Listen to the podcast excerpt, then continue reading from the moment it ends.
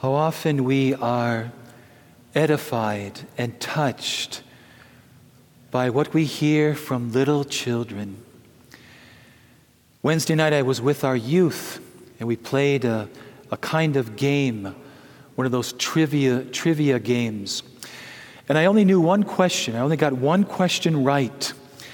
And the question was What is the Minnesota State Rock? Because I'm a rock collector, I knew it was the agate.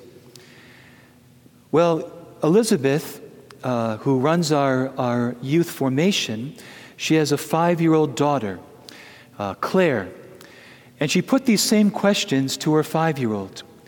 So she says, Claire, what is the Minnesota State Rock? And very confidently and with great enthusiasm, she said, It's Peter. Isn't that great? The benefits of Catholic education. My goodness. I want to just take a moment to welcome any visitors that have joined us this morning. God bless you. We, we love having you with us, and we hope that you'll come back and join us another time. This first reading where God asks Abraham to sacrifice his son. What a deeply moving but mysterious story. How are we to understand this? I love Dr. Brant Pitre's take on this. God knew that he would not allow Abraham to carry out and complete the sacrifice. But what God was doing was preparing the world for the sacrifice of his own son. And therefore, God was pre enacting the crucifixion 2,000 years before it actually happened. I think that's one way to understand what God is doing here. He's foreshadowing the mystery of the cross. And so it says Abraham was tested. Wouldn't you and I love to have this beautiful disposition of Abraham all the time. When he is called by God, he says, Here I am. Sometimes I don't say that. How wonderful to be able to say to God at every moment, Here I am. Let's pray for that. Pray for that disposition. Abraham was tested. You and I are tested. And we have been tested many times, even in the last week and the past several months. We are tested most often in our relationships as we live out our relationships, we often find that in those relationships, we are often tested. We are tested by circumstances. We can be tested by the weather. We can be tested by sickness. We can be tested by financial challenges, world events. We can be tested by anything that is trying in our life. And this is why this first reading is so helpful to us this morning, so that you and I can understand how is God working in these times of testing, in all that God allows and brings about in our life. Notice what the messenger of God says to, to Abraham when he says, Stop from carrying out the sacrifice. He says, Now I know how devoted you are to God in not withholding your own beloved Son. Now I know how much you love God and how far you are willing to go in obedience. Testing reveals our hearts. That's the first purpose of testing. Our hearts are revealed, and they reveal our progress in the faith and how we have grown in the grace of God. But sometimes they can also reveal where redemption and grace needs to work deeper.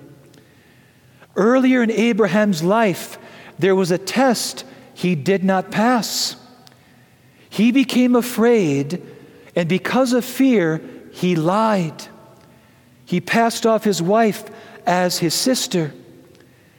At that moment, he did not pass the test. As we read further, we understand another purpose.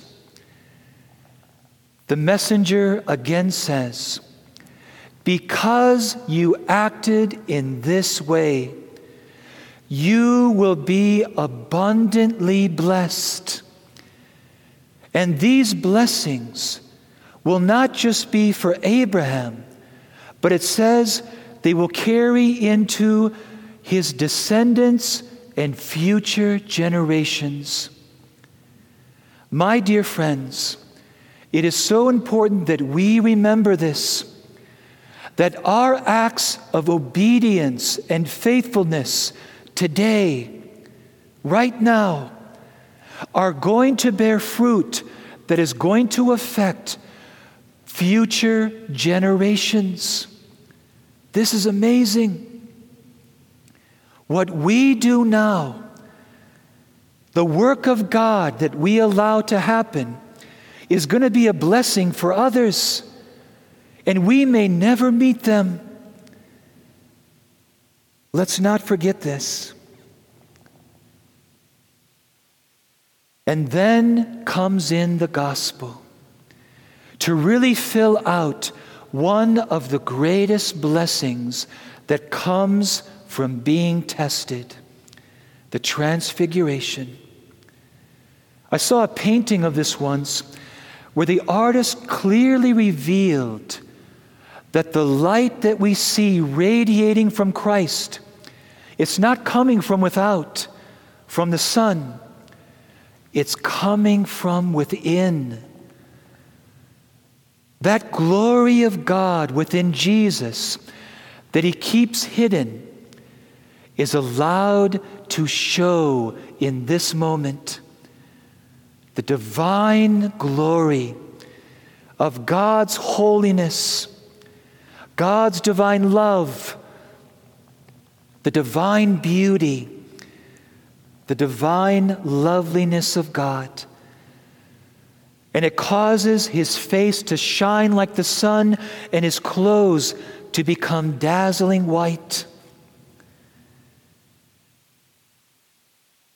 As we open to the grace of God in the moments of testing, it transforms us more and more into the likeness of Jesus. So that in future moments of testing, the life of Jesus can radiate like beams of light, revealing God's glory that is growing within us. This is one of the most beautiful fruits of testing. We're going to do two things now this morning. We're going to connect this now to our worship.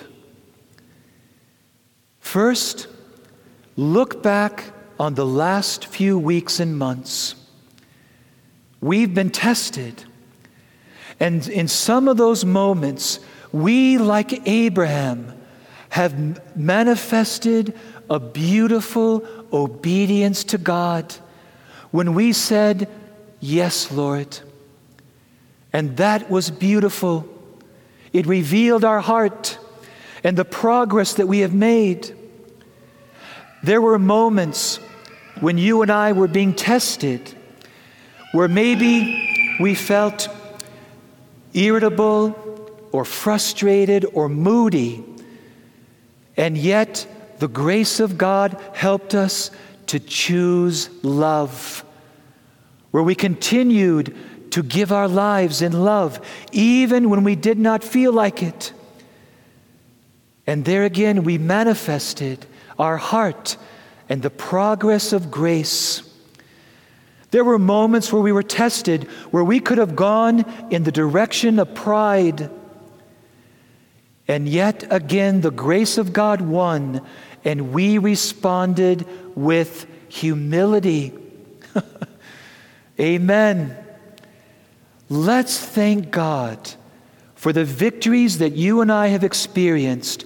Let's put them on the altar in a sacrifice of praise and thanksgiving. For these graces, we want to say, Amen.